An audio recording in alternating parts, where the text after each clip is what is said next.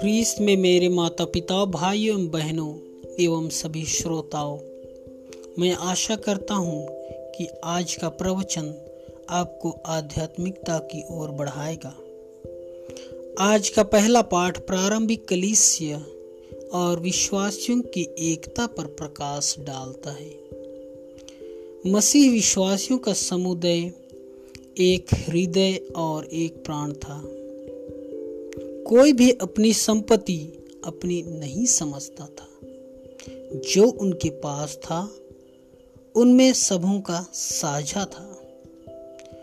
प्रारंभिक कलिसिया का वह लघु समुदाय आज के मसीह विश्वासियों के लिए एक अजूबा नमूना है।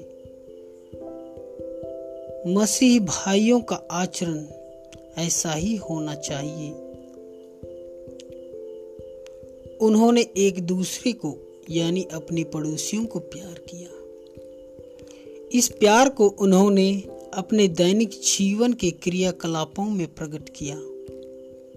प्रेरित चरित कहता है कि उनके बीच में कोई कंगाल नहीं था, क्योंकि जिनके पास खेत या मकान थे, वे उन्हें बेच देते और कीमत लाकर प्रेरितों के चरणों में अर्पित करते थे। उस जमा राशि से ही प्रत्येक को उनकी आवश्यकता अनुसार बांटा जाता था। प्रभु ने कहा था, यदि तुम एक दूसरे को प्यार करोगे तो उसी से सब लोग जान जाएँगे कि तुम मेरे शिष्य हो। प्रभु के इस उपदेश को ध्यान में रखकर प्रारंभिक मसीह विश्वासियों ने ख्रीस्तीय प्रेम एवं एकता का परिचय दिए। अतः, प्रथम पाठ में हमें दुनिया की वर्तमान परिस्थिति को पहचानने तथा उसके अनुरूप आचरण करने का आह्वान करता है।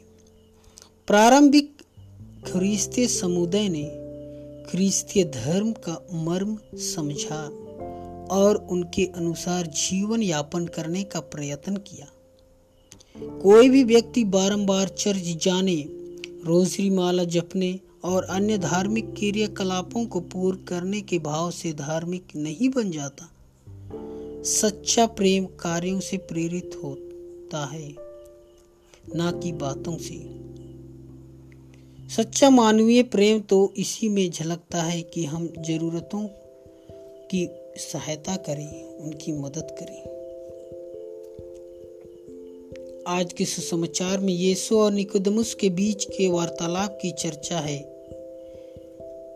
इसमें यीशु कहते हैं, आश्चर्य न कीजिए कि मैंने यह कहा, आपको दोबारा जन्म लेना है। हम एक विशेष स्थान, निश्चित परिवार और संस्कृति में जन्म लेते हैं। हम अलग भाषा बोलते हैं, यह हमारा प्रथम जन्म होता है। जब हम जल और आत्मा से जन्म लेते हैं तो हम ईश्वर की संतान बनते हैं, वही दूसरी जन्म है।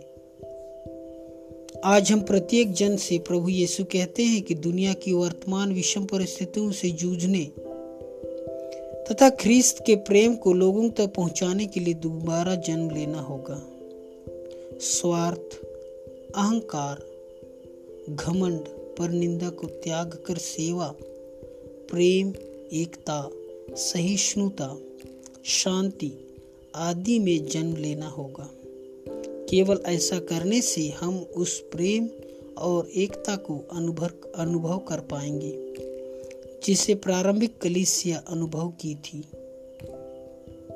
तो आइए प्यारे भाइयों माता पिताओं एवं प्यारे बच्चों, आज के इस सुसमाचार को अपने दैनिक जीवन में उतारें और उसे पालन करें।